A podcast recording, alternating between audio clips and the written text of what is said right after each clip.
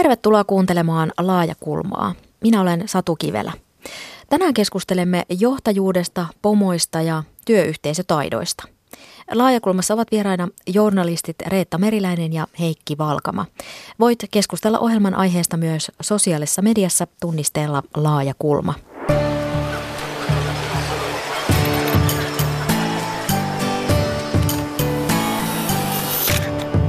Laajakulma.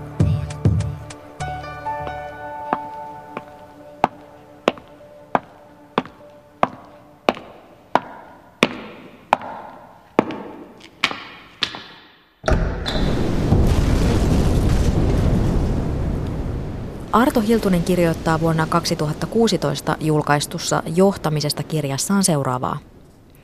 Monet legendaariset johtajat, erityisesti sota-aikoina ja muissa poikkeustilanteissa menestyneet, ovat olleet piina-alaisilleen. Panssarikenraali Patton menestyi erinomaisesti liittoutuneiden hyökkäysvaiheessa Italiassa, mutta epäonnistui karkeasti tilanteen vakiinnuttua. Mannerheim kyykytti esikuntaansa säännöllisesti. Thatcher oli alaistensa kauhu, samoin Churchill, Hitleristä puhumattakaan. Esimerkkejä löytyy lähempääkin, jopa tämän päivän suomalaisesta elinkeinoelämästä. Mikä saa ihmiset joissakin tilanteissa sietämään luokatonta esimiestyötä ja kohtelua, mutta jatkamaan siitä huolimatta ponnisteluja yrityksen ja esimiehensä eteen? Millaisia ajatuksia kirjallisuussitaatti herätti teissä? No siis sillä tavalla tutun, tutun tuntuista kuvausta ja tuota, tosiaan tuo asia, jossa, jossa ihmiset voivat olla hyviä kriisijohtajia tai poikkeustilannejohtajia, mutta eivät sitten kestäkään tätä tämmöistä arkista johtamista tai eivät ole siinä yhtä hyviä, niin se kuulosti erittäin tutulta. Joo, on, onhan se ihan selvää, että jos on vaikka onnettomuuspaikka ja tilanne, jossa pitää saada ihmiset pois, pois tulipalon alta, niin silloin tarvitaan komentamista.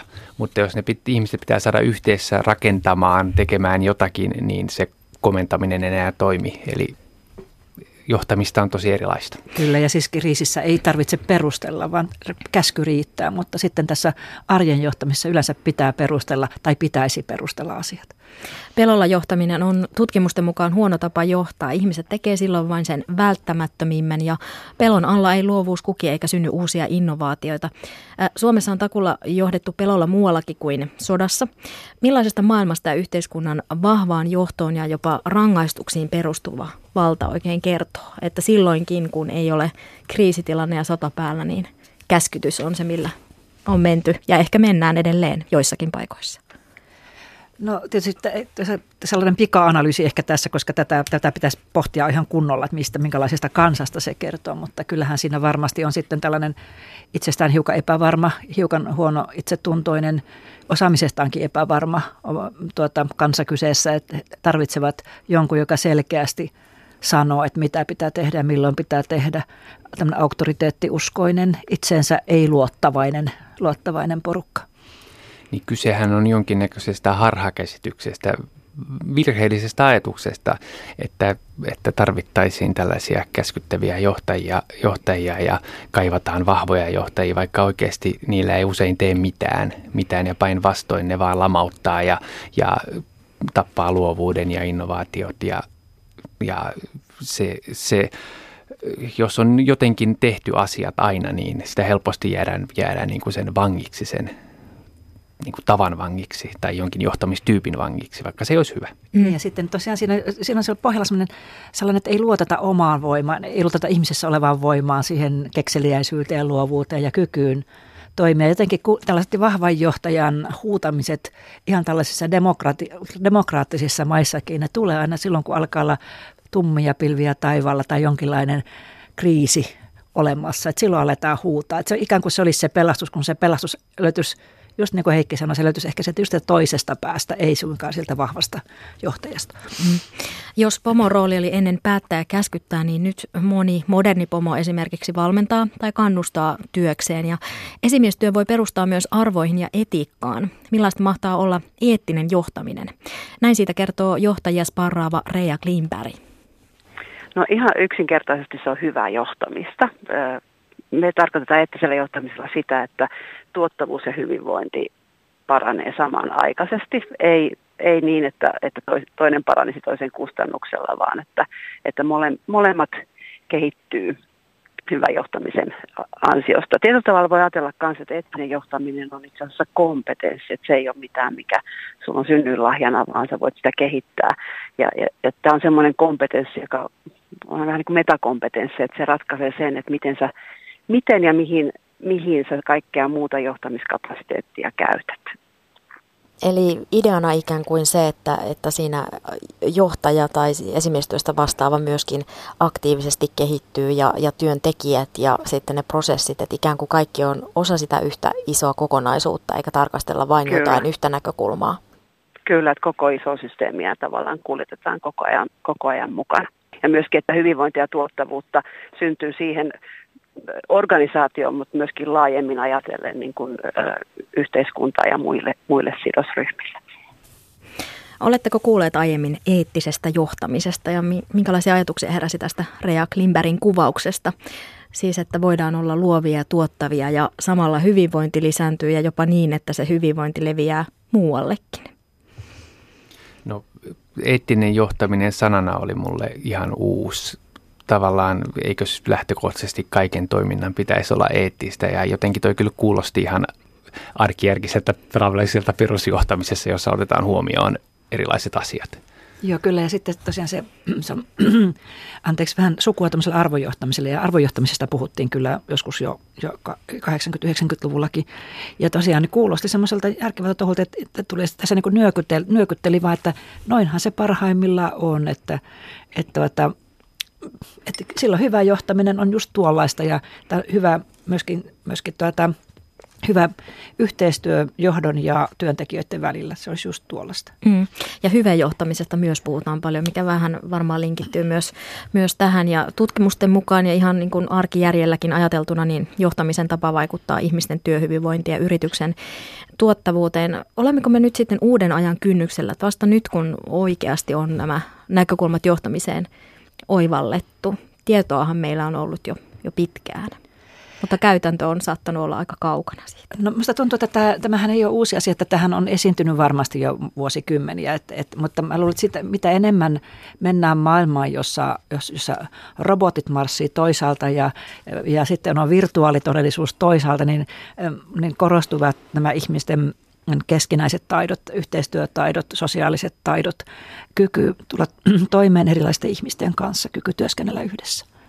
Joo, ja musta ehkä keskeinen asia johtamisessa on, on kyky luoda merkityksiä ja tarkoituksia, että jos, jos oli se minkä tason pomo tahansa pystyy niille, niille ihmisille, joiden kanssa tekee työtä, niin antamaan sen ajatuksen siitä, että meidän työllä on tarkoitus ja me tehdään tätä tämän ja tämän vuoksi – niin, niin silloin hän on voittanut ne ihmiset jo puolelleen ja, ja sitä kautta niin kuin johtaminen on paljon helpompaa. Oli se sitten niin kuin välillä pitää antaa komentoja ja sanoa, että tämä lomake pitää täyttää maanantaiksi, jotta asiat etenee, tai sitten kysytään, kysytään että, että tämä on niin kuin autorita, periaatteessa autoritaarista johtajista annetaan komento, että lomake pitää täyttää, sillä ei voi mitään, mutta sitten neuvotellaan, että hei, meidän pitäisi tässä asiassa onnistua mikä olisi teidän mielestänne paras tapa mennä sinne, eli tämmöistä neuvottelevaa johtamista, niin ne, ne kaikki on osa sitä johtamista, mutta vasta sitten, kun pystyy tarkoituksen ja merkityksen antamaan, antamaan niin kuin, no, alaisilleen, niin, niin voi pärjätä. Millä tavalla sen merkityksellisyyden voi johtaja tuoda tai antaa? Eiköhän se ole ihan, se lähde siitä työn sisällöstä, että siis että oivalletaan, mitä ollaan oikeasti tekemässä, mitä oikeasti tavoitellaan. Ja se varmasti yksi hyvän johtajan piirteitä on se, että hän pystyy kommunikoimaan sen työn. Mutta sitten tietysti on tilanteet, joissa se työ on, ei, työllä ei ole merkitystä, tehdäänkin vääriä asioita. Että silloin, silloinpa ei, ei ei, silloin pitäisi mennä semmoisen silmänkääntötemppu- ja taikuuspuolelle, että pystyttäisiin näkemään siinä jotain merkityksellistä. Mutta siis no, jos puhutaan ihan kuitenkin yleisesti ottaen, niin sen työn merkityksen kommunikointi, sen pitäisi olla niin kuin joka päivästä toimintaa. Ja tietenkin jos, kuten, kuten tuli ilmi, niin, niin, niin vaikkapa asiantuntijatyö ja parkket parkettien asentaminen on erilaisia töitä. Eli parkettien asentajalle riittää, että, että on riittävästi taukoja, sopiva työtahti, selkä pysyy kunnossa, hyvä palkka. palkka että ehkä hänelle ei tarvitse samalla tavalla sanoa, että meidän on tarkoitus luoda Suomen parhaita parketteja riittää, että tehdään niitä, sitä parkettia, että, että, niin kuin siinä on tietyt erot asiantuntijatöissä, joissa pitää motivoida niistä ihmisistä luovuus ja, ja niin kuin ongelmanratkaisukyky eri tavalla. Niin. Mm. Millä tavalla se tehdään? Minkälaisia keinoja käytät?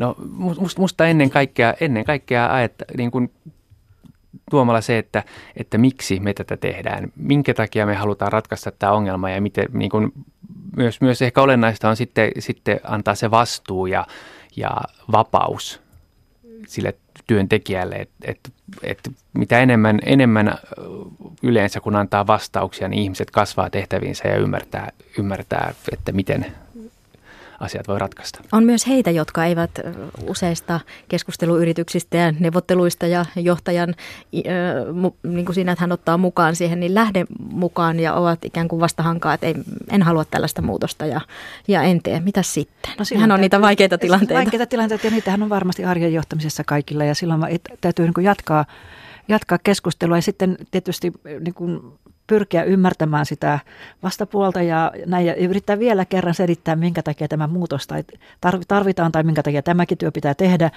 Mutta jos tuntuu, että ei onnistu, niin sitten täytyy, täytyy kysyä, että mitä itse ehdotat ja, ja tuo, että kun tämä kuitenkin täytyy tehdä, niin miten sinä selvittäisit tämän asian ja sitten ruveta jossakin vaiheessa tietysti vähän kysymään sitäkin, että, että kokeeko hän itse olevansa niin kuin nyt haluamassaan työssä tai oikeassa työpaikassa. Mm. Myös 1990-luvulla oli uusia johtamisoppeja tarjolla ja niistä kertoo esimieskouluttaja Rea Klimberg. Mä olen itse saanut seurata johtamisen kehittymistä lähemmin oikeastaan 90-luvulta alkaen, että, että niin kuin siltä, siltä jaksolta on kokemusta. Jos mä mietin sitä 90-lukua, niin silloin tietysti, no Suomi oli vielä jotenkin sulketumpi yhteiskunta ja, ja ei ollut niin monikulttuurista ja niin kansainvälistä. Toki joissakin yrityksissä elettiin jo silloin silloin niin kuin globaalissa ympäristössä. Mutta silloin myöskin oli jotenkin hyvin tyypillistä 90-luvulla, että erilaiset ismit tuli ja iski, että niihin johtamisoppeihin hurahdettiin, oli ne sitten jotain laatujohtamisen suuntausta tai tilannejohtamista, tavoitejohtamista, knowledge managementia, silloin balance ja tuli vaikka mitä ismiä toinen toisensa jälkeen, niin tuntuu, että ne, niin kuin, ne tuli aika kyseenalaistamatta läpi organisaatioihin ja, ja, ja, tota, ja vähän sellainen niin kuin pinta, pinnallisesti ja päälle liimattuina. E, että sitten aika on ehkä sieltä jättänyt ne hyvät asiat elämään, mutta, mutta ihmiset usein koki, että ha, mistä päin nyt tulee ja asiat, asiat tapahtuu aika nopeasti. Ja, ja silloin jotenkin mun näkemys oli myöskin, että hyvästä johtamisesta ajateltiin jotenkin niin kuin yksiulotteisemmin kuin mitä tänään ajatellaan, että silloin kun ihmiset pyysivät ajattelemaan, että millainen on hyvä johtaja, niin arvosta, mieleen tuli jotenkin tämmöinen äh, hurmosta herättävä visionääri, joka, ja jotenkin ajateltiin silloin hirveän vahvasti, että kaikista ei voi tulla hyviä johtajia, vaan niihin vaaditaan tämmöisiä niin kuin erityislaatuisia ominaisuuksia. Että kyllä tänä päivänä onneksi ollaan jotenkin ollaan järkevöidytty tämän asian suhteen ja se hyvä johtajan muotti on hirveän paljon väljempi eikä ole samalla tavalla sidoksissa vaikka johonkin tiettyihin persoonallisuustyyppeihin tai toimintatapoihin, että on palattu jotenkin fiksusti perusasioiden äärelle, edellytetään aitoutta ja jotenkin semmoista itsensä tuntemista ja ylipäänsä motivaatiota johtaa. Onko teillä kokemusta 1990-luvun johtamisopeista, erilaisista ismeistä? Oletteko kenties istuneet jollain semmoisella kurssilla, että olette miettineet, että tämä on ihan huuhaata, miksi täällä täytyy fiksun ihmisen olla?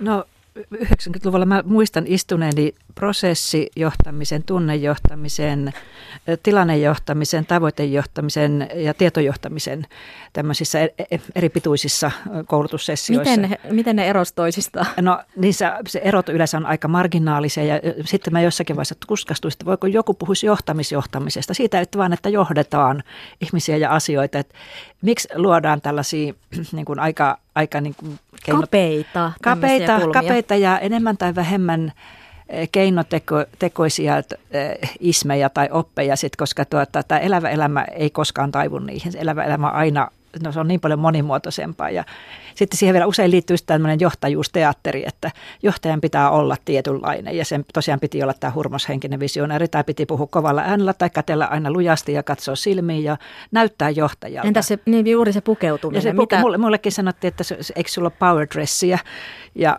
tota, sitten mä kysyin, että mikä se sellainen on, niin se on sellainen, sellainen naisten, naisten niin housupuku, jossa on olkatoppaukset Kyllä mulla yksi oli, mutta ei ne olkatoppaukset kyllä ollut kovin paksut, että ei mä varmaan näyttänyt yhtään johtajalta. Mm. Heikki. Mä oon mun johtajakoulutukseni jos ei oteta armeijaa, joka, jota, ei laske, jota en itse laskisi mitenkään erityisen niin kuin hyväksi Siellä ei välttämättä hirveästi neuvotella. Tai... Niin, niin, käynyt 2000-luvulla ja musta ne on yleensä ollut hyödyllisiä. Ne on usein, usein perustunut johonkin tietynlaisiin niin kuin vuorovaikutus, ongelmanratkaisu kysymyksiin ja ollut hyviä hyviä, että, että mulla ei ole tällä hetkellä johtajakoulutuksesta yhtään mitään pahaa sanottavaa. Mm. Entä sitten, onko tullut mitään kommentteja pukeutumisesta, että johtajan pitäisi pukeutua tietyllä tavalla? Onko kyselty power pukua tai jotain vastaavaa, jos kun, oli kun power dress? töihin, niin ei, ole, ei ole koskaan, koskaan tullut. Niin, eli tämmöistä. siinäkin on vähän laventunut tämä ajatus. Sukelletaan hetkeksi kauemmas historiaan. 1800- ja 1900-luvun vaihteessa monelta suomalaiselta teollisuusjohtajalta puuttui ammattikoulutus. Ja niilläkin, joilla sitä oli, koulutustausta oli kirjava, niin oli aika tavallista, että teollisuusjohtajana oli lääkäreitä, humanisteja ja luonnontieteilijöitä – ja tämä on aika hauskaa, että liikkeenjohtajien koulutusta pidettiin tarpeettomana ja jopa vahingollisena. Ja hiljalleen koulutus alkoi muuttua ja sitten 1960-luvulta lähtien insinööreillä, juristeilla ja ekonomeilla on ollut keskeinen asema suomalaisessa teollisuudessa. Ja sitten alettiin kouluttaa tästä johtajuudesta ja varsinkin silloin 1970-luvulla yleistyi liikkeenjohtamistiede, jonka ajateltiin, että sitä kautta sitten johtajat pätevöityvät viettämään lähes mitä tahansa yritystä missä tahansa kulttuurissa.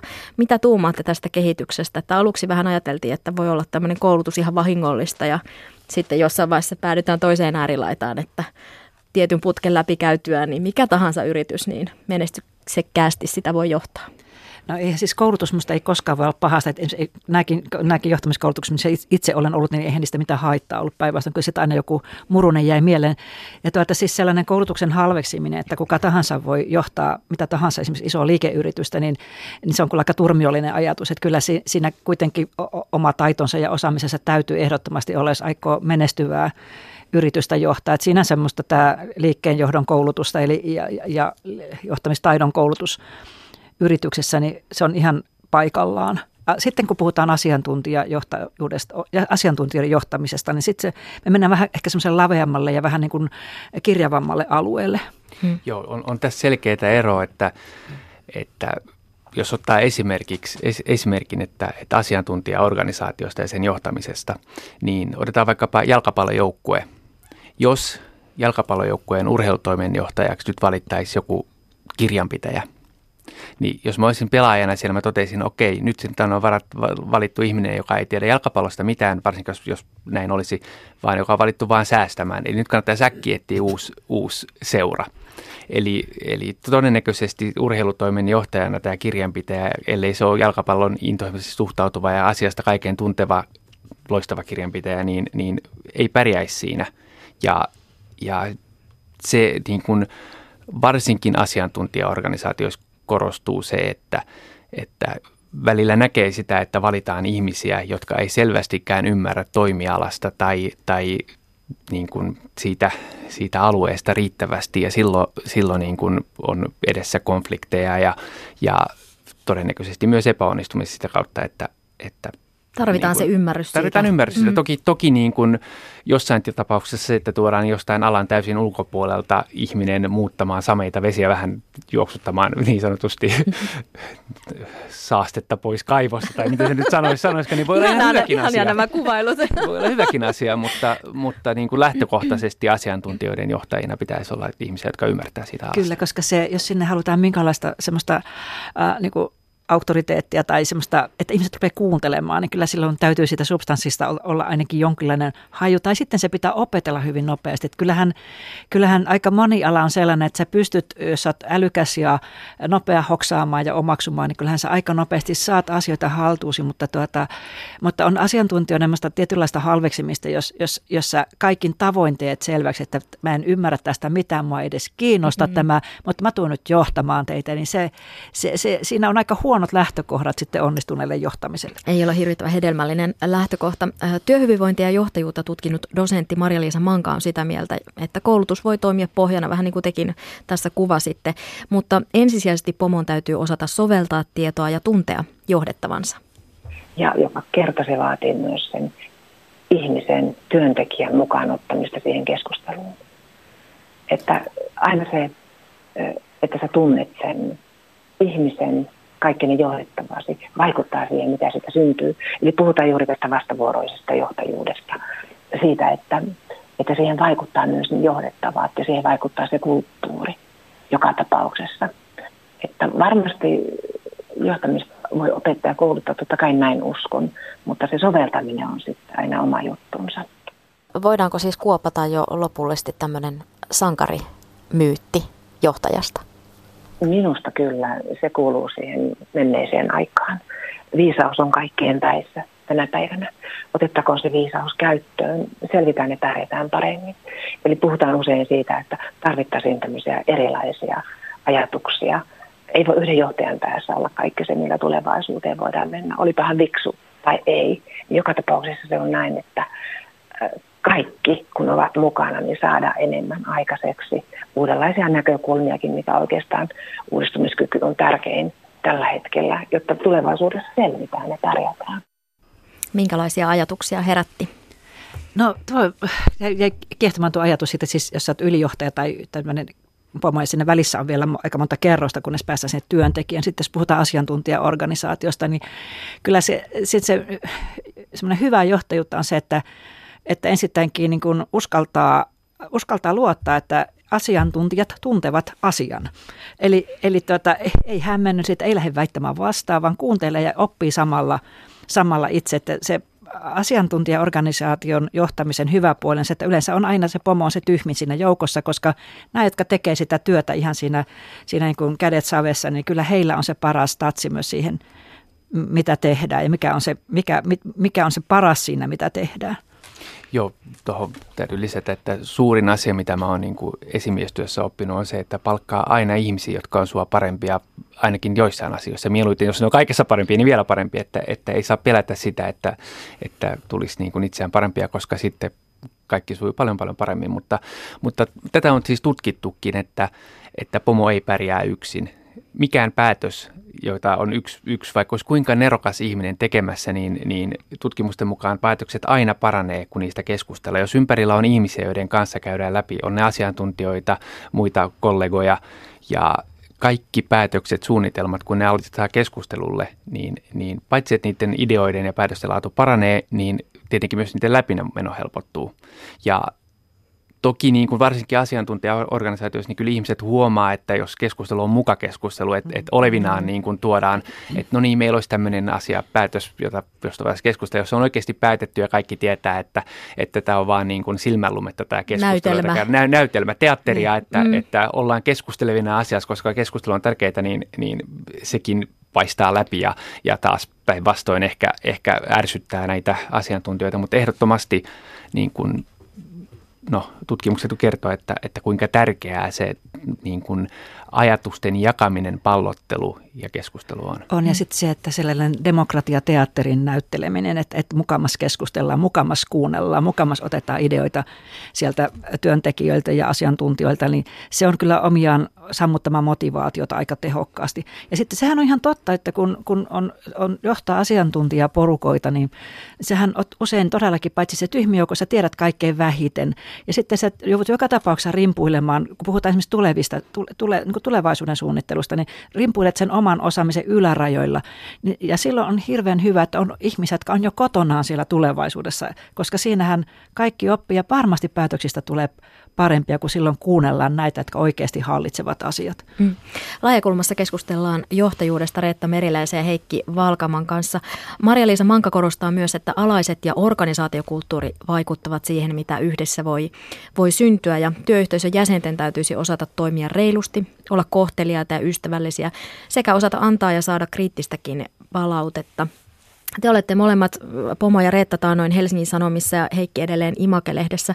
Mitä esimies voi tehdä luodakseen sellaista hyvää ja kunnioittavaa ilmapiiriä?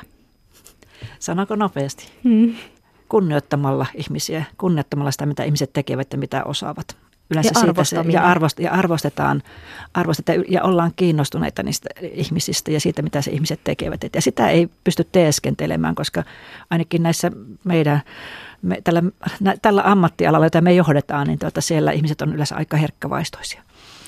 Joo, ja kyllä siihen liittyy olennaisesti se avoimuus, se, että, että pitää pystyä kertomaan, että miksi me tämä tehdään. Ja se, mitä mä alussa puhuin suunnan näyttämisestä, että, että myös meille on selvää se, että mikä on meidän tavoite, mitä me halutaan, mihin me pyritään. Ja musta niin kuin kukaan, kukaan ei odota, että töissä olisi koko ajan hauskaa tai mukavaa. Päinvastoin töissä voi olla usein vaikeitakin asioita, mutta jos tiedetään minkä takia nähdään vaivaa, niin töissä viihdytään, vaikka, vaikka ei olisi niin kuin kauheasti kivaa ja hauskaa ja mukavaa ja päiviä, että mennään huvipuistoon leikittelemään koko työporukalla. Ihmiset saa, ihmiset saa motivaation ja työn innon siitä, että niillä on merkitys sillä työllä. Kyllä, ja siinä työssä onnistutaan aina, ainakin välillä. Että ei se ei todellakaan, ei, ei kysymys ole semmoista jatkuvan leikkikentän tai leikkipuiston pyörittämisestä, vaan ihan siitä, että ihmiset tekee työtä, jolla ne katsoo olevan merkitystä. Ja hyvin, hyvin yksinkertainen asia on myös palaute. Tämä, tämä on niin, kuin niin, niin helppo sanoa, että, että se teit tämän asian hyvin, kannatti, kannatti tehdä. Ja, ei maksa kuin vaivan. Ei, ei maksa kuin vaivan. Ja sitten toinen taito on sitten aina niin kuin, niin kuin riidellä rakentavasti. Että siis ot, ottaa, ja vaikka välillä vähän kiehu, kiehuiskiin tuolla päässä, niin et, et yrittää ymmärtää asioita toisten kannalta. Ja usein se siinä sitten se kiehuminen loppuukin, kun ajattelet hetken, että tässä on oikeasti tämäkin näkökulma. Mm. Oli hauska eilen, eilen tota, illalla vähän ennen kahdeksaa, kun vielä lehteä tehtiin, tehtiin, niin kuuntelin, kuinka toimituspäällikkö ja AD keskusteli keskenään. Molemmilla oli joku pyyntö toiselle, joku korjauspyyntö. Ja kuinka, kuinka niin kuin taitavasti ne sanoivat sen pyynnön, pyynnön, että voisit sä kuitenkin tehdä tämän näin näin. Varsinkin huomasti, kun kello on aika paljon illalla, niin aamulla sen voi sanoa aika ohi menee nopeasti. Ei voiko se tehdä tämän, mutta, mutta illalla siinä pitää olla jo varovainen ja taitava. Mm, että saa, saa sitten sen, mitä pyytää. entä sitten, jos on sitten tämmöisiä äkkivääriä tyyppejä, miten heidän kanssaan? No lähtökohta on varmaan se, että, että, että meillä on maailmassa ympärissä, ympärillä äkkiväriä tyyppeistä, paitsi joskus on ihan hyödyllistä, että, että se yhteisö ei ole liian homogeeninen. Että, että kauheita, jos kaikki olisi vain mukavia ja herttaisia ja ei olisi yhtään äkkiväärää. Siellä usein ne äkkiväärät tyypit saa aikaan sen oman ajatteluprosessit. On pakko miettiä, kuinka tämä nyt perustelisi tämän asian niin, että saataisiin tuokin äkkiväärä mukaan. No meillä on, meillä on tota kirjoittamisohje, mitä yleensä sanotaan, että jos ei tiedä, miten jonkin asian kirjoittaisi, niin kannattaa kirjoittaa niin kuin se on. Eli suoraan. Ja musta se, se pätee, pätee esimerkiksi, mä olin Apulehdessä jossain vaiheessa, siellä on Maria Arnipulo esimiehenä. Ja Maria on äärimmäisen hyvä siinä, että hän osaa sanoa asiat suoraan. Ja jos joku, joku on olemassa kissa, mikä pitää nostaa pöydälle, niin hän nostaa sen pöydälle. Ja jos, jos tämä ei, ei liity tähän asiaan, mutta jos, jos on vaikka joku, joka ei osaa sanoa päivää, tervehtiä, niin voi sanoa, että hei, sun kannattaisi tai sun pitäisi tervehtiä ihmisiä, koska ihmiset loukkaantuu siitä, jos sä et tervehdi. Ja mm. usein kun sen sanoo suoraan, niin ai, sit, se ihminenkin tajuaa, että niinpä, totta, okei, no mä voin tehdä sen. Et, et, kyse voi olla ajattelemattomuudesta tai muuta, mutta, mutta yleensä, yleensä kun asioihin puuttuu, niin se kannattaa tehdä. Voiko sitten määritellä jotain yleisiä ominaisuuksia, joita pomolla olisi hyvä olla? Minkälainen on hyvä esimies teidän kokemuksen perusteella? No ehkä mä nostaisin ihan päällimmäiseksi ominaisuudeksi tätä oikeudenmukaisuuden. Että hyvä pomo on sellainen, joka käytännössä toteuttaa oikeudenmukaisuutta, reiluutta ja myöskin katsoo, että se oikeudenmukaisuus toimii siellä kaikilla tasoilla. Ja sitten se, että, että, että kuuntelee ja yrittää ymmärtää ihmisiä on tärkeää. Ja, sit, ja sitten se, että on sillä tavalla omalta rakenteeltaan terve, että ei, et, et se oma ego ei tarvitse minkäänlaista pönkitystä muiden kustannuksella. No vuorovaikutustaidot tietysti on sitten tärkeät. Joo, hyvä pomo, varsinkin asiantuntijaorganisaatioissa, niin antaa muiden kukoistaa ja kasvaa. Mm. Dosentti Maria-Liisa Mankan mukaan johtajuudesta on siirrytty käskyttämisestä vuoropuheluun. Ja hän sanoi, että suomalaisen johtajuuden tärkein muutos piilee siinä, että alamaisuudesta on siirrytty tasavertaisuuteen. No ehkä tärkein muutos on se, minkä eräs yritysjohtaja sanoi, että hän sanoi, että turpa kiinni ja tehkää työtä, sanoi ennen, mutta nyt muutin tyystin tapani ja olen läsnä, huolehdin, ratkaisen ongelmia heidän kanssaan. Ja se muutos näkyy oikeasti myös tuloksessa, hän kertoi. Eli alamaisuudesta on siirrytty tasavertaisuuteen siihen, että kaikki työntekijät ovat tarpeellisia. Ei ole enää kahta käsiparia tai lattiatasoa, vaan jokaisella on aivot. Eli kyllähän se johtaminen on aina lähtenyt siitä ajasta ja osaamisesta, joka tarvitaan. Että siinä missä oikeasti aikaisemmin ihmisen kriittinen ominaisuus oli ahkeruus ja kuuliaisuus, niin tulevaisuuden arvosta se enää tänä päivänä muodostaa ehkä 5 prosenttia joidenkin tutkimusten mukaan. Älykkyys, sekin on aika vähäisellä sijalla, eli sanotaan, että 80 prosenttia tulevaisuuden arvosta syntyy nimenomaan tämmöisestä aloitteellisuudesta, luovuudesta ja intohimoisesta sitoutumisesta siihen työhön. Ja tokihan tämä näkyy siinä, miten ihmisiä pitää johtaa. Että ei voi enää johtaa käskemällä, vaan täytyy kannustaa ja ottaa mukaan. Näin siis sanoi Maria-Liisa Manka. Pitäisikö pomon olla työntekijöidensä kaveri? No, no ei, kun pomo on pomo. Hän on osa sitä työyhteisöä, mutta jos jos pomo on työntekijöiden tai jonkun työntekijän kaveri, niin silloin se saattaa olla, että se oikeudenmukaisuuden toteuttaminen sitten kärsii siitä. Riittää ihan, että se pomo kohtelee hyvin ihmisiä. Joo, ei, ei missään nimessä tarvitse olla kaveri. Ehkä tuossa niin kuin ajatus siitä, että, että tämmöinen autoritäärinen, koska minä olen pomo, niin sinun pitää totella tyyppinen johtaminen, niin, niin se ei missään nimessä toimi, toimi vaan tilalla on se, että, että sinun, sinun on hyvä tehdä tämä asia, koska se johtaa tähän. Sama, sama se on niin kuin lapsia voi käskyttää ja sanoa, että, että nyt nukkumaan. Mm. Ja tai, to... tai sitten lapsille voi kertoa, että, että, että nyt pitää mennä nukkumaan, koska huomenna on aikainen aamu, sä oot hirmuisen väsynyt. Muistatko tänä aamuna, kuinka väsynyt sä olit, kun sä et suostunut viime eilen illalla nukkumaan ajoissa? Niin, niin se perustelu toimii jopa lapsille, miksei voi toimia aikuisille. Nimenomaan, että kysymys on sitä, että, että on, on aikuinen, uskaltaa ottaa sen aikuisen roolin. Ja minusta pahinta, mitä e, esimies tai pomo voi tehdä, että rupeaa tietoisesti niin kuin miellyttämään, mielistelemään alaisiaan, koska hän on, hän on se pomo, hän on niin sen yhteisön aikuinen, jonka, jonka pitää sitten ottaa aina se vastuu viime kädessä kuitenkin, ja, mutta perustella pitää joka ikinen toimenpide. Sellainen sellainen perustelu, että, että te, te teette näin, koska minä olen pomo ja minä sanon, niin, niin, niin se ei ole enää tätä maailmaa tietenkin voi olla vaikeaa, jos on vaikkapa keskijohdossa ja sitten tulee omassakin mielestä erittäin huono päätös ja sitten se pitäisi perustella alaisille, niin, niin ymmärrän, että, että tällaisiakin tilanteita voi olla, että mitä sitten tekee, niin onkin vaikeampaa. Kuuluisa kyllä. puun ja kuoren välissä kyllä. ole, oleva tila. Kyllä, niin tähän sanon vielä sen, mm. että, että siis sehän tosiaan kyllä tämä johtaminen ja sen, sen niin opit vähän riippuu siitä, millä johtamisen tasolla sä työskennet. Oletko se lähi-esimies väliporrasta vai sitten ylinjohtaja. Et, ja tosiaan tämä puun ja kuoren väli saattaa olla se kaikkein hankalin johtajuuden muoto. Johtajuusviestinnän valmentaja Jukka Saksin mukaan viestintä on tärkeä osa johtamista ja hänen mukaansa tässä on viime aikoina kehitytty. Esimerkiksi johtavat virkamiehet ovat ottamassa viestintää uudella tavalla haltuun. Ihan esimerkkejä vaikka otetaan niin poliisi ja vaikka puolustusvoimat, niin siellä on tosi paljon panostettu tähän viestivään johta, johtamiseen, mutta mä niin kuin ajattelisin tämä johtamista vähän niin kuin laajempan niin kuin johtajuuden näkökulmasta.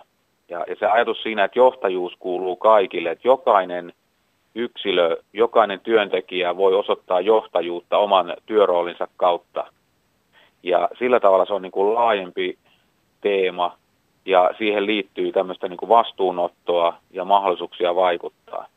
Ja nyt sitten kun maailma on yhä sekavampi ja yhä niin kuin monimutkaisempi, niin silloin tarvitaan semmoista suunnan näyttämistä ja myöskin tämmöistä niin kuin tukea ja turvaa sieltä. Että siinä mielessä niin kuin johtaminen ja esimiestyö, niin mä uskon, että sen rooli, se, rooli, se rooli muuttuu, mutta se on yhä tärkeämpi siinä mielessä, että organisaatiolla on oikea suunta ja ne ihmiset saa niin kuin hyvää johtamista.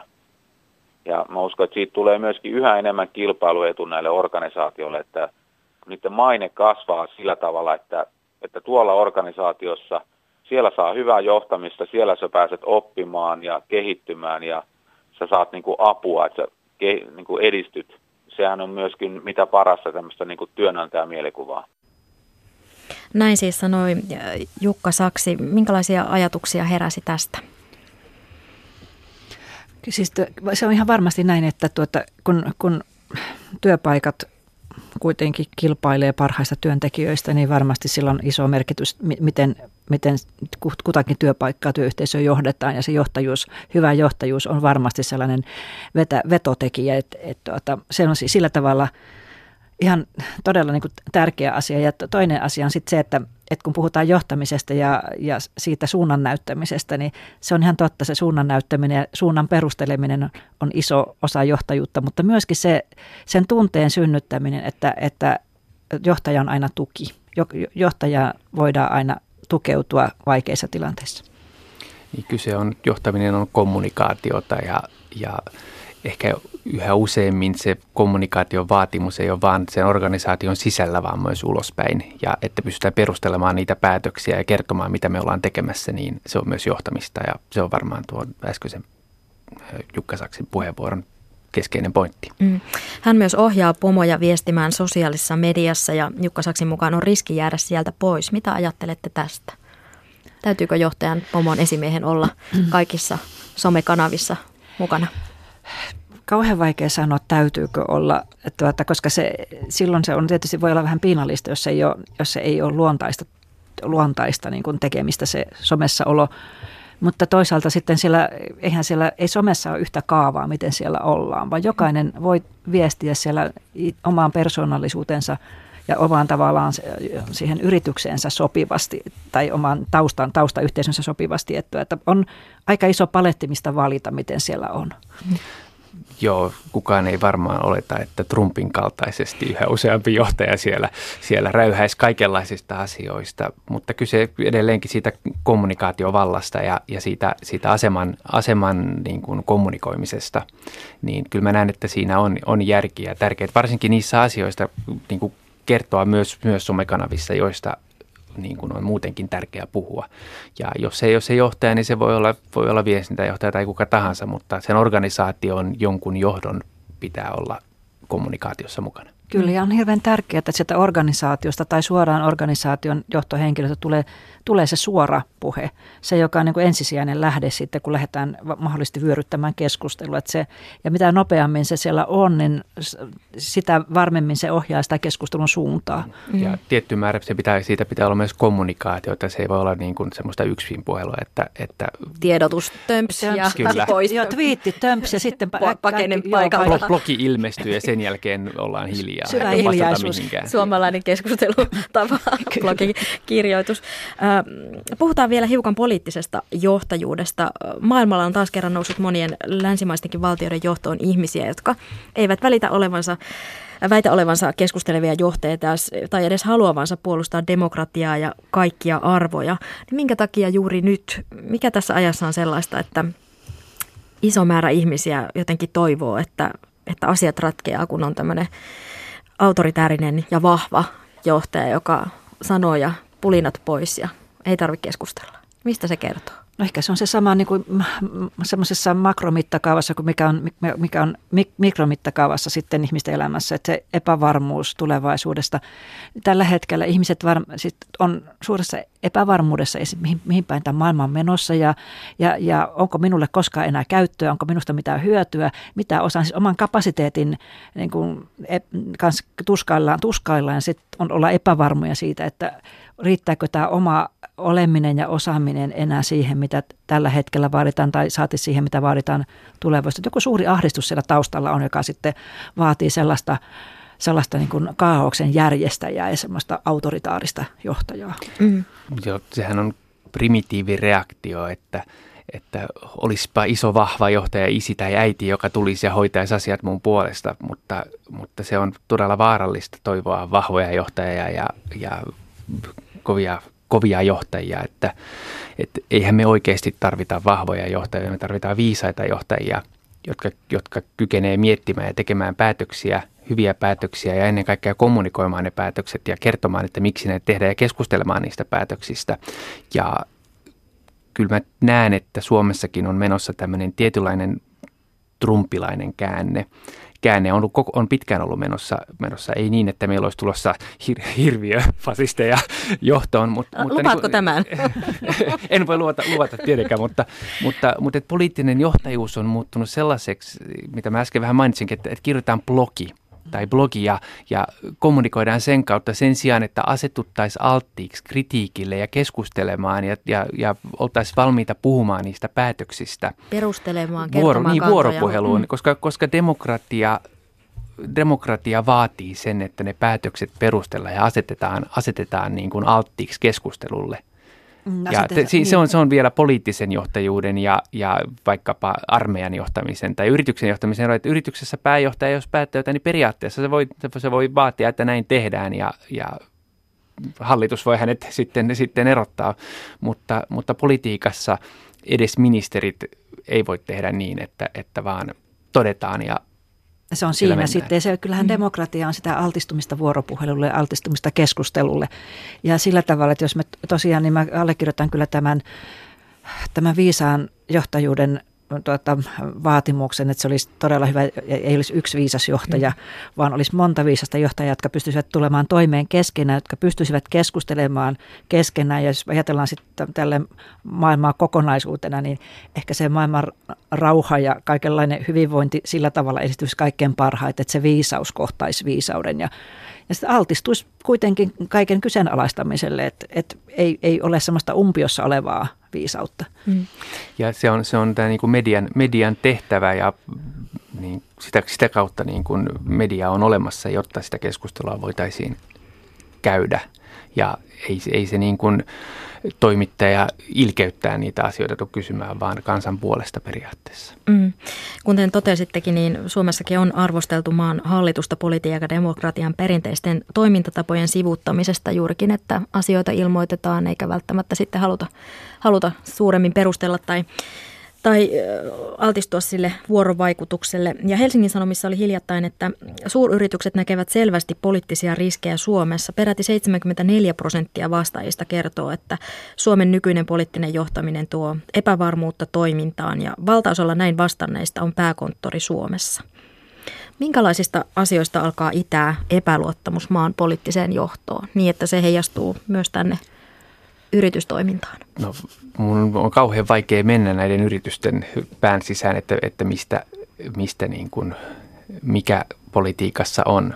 on. Eh, ehkä niin kuin itse mä näen, että, että onhan tämä hallitus ollut tämmöinen soutaa huopaa, että tehdään päätös, joka perutaan, tehdään päätös, joka perutaan, huomataan, että päätös ei ollutkaan lain, lain mukainen, perustuslain lain mukainen tai muuta, että et, et, mutta jos vaikka verrataan, verrataan Turkkiin, Turkkiin tai Yhdysvaltoihin tällä hetkellä, niin, niin aika vakaa maat meillä Suomessa on, että, että en mä yrityksenä niin hirmuisesti pelkäisi ne, mm. mä, täällä olemista. Mä, mä, mä en myöskään osaa siis sanoa, mitä nämä yritykset ajattelevat, mutta siinä voi olla joku tällainen epäluottamus asioiden valmistelun siihen, että ei luoteta asiantuntijuuteen. Ja ikävä kyllä se asiantuntijuus aika pitkälti on näissä ministeriöissä, se on virkamiehillä, se on siellä, jotka ovat ikänsä tai melkein koko puolen ikänsä tehnyt joitakin töitä ja tuntevat asiat. Jos se, jos se porras niin kuin sivutetaan, sivutetaan, niin silloin tuota, ollaan aika pettävällä pohjalla. Ja sitten jos, sit jos mennään siihen poukkoiluun ja sellaiseen oiku, oikukkuuteen päätöksenteossa, niin sehän on yritysten kannalta melkein pahin mahdollinen, koska he tai ne tarvitsevat sellaista pitkän aikavälin ennustettavuutta. Ja sitten tietysti voi olla myöskin tämä populismin nousun pelko, että, että yhtäkkiä, yhtäkkiä me ollaan niin kuin USAssa tai, tai mahdollisesti jossain muussa populistimaassa. Mm. Onko poliittinen johtaja jotenkin erilainen kuin muut valtaa pitävät tai, tai esimiehet ja minkälainen olisi hyvä poliittinen johtaja teidän mielestänne, jos saisi laatia tällaisen tilauksen, jos voisi tehdä vaikka tämmöisen robotin?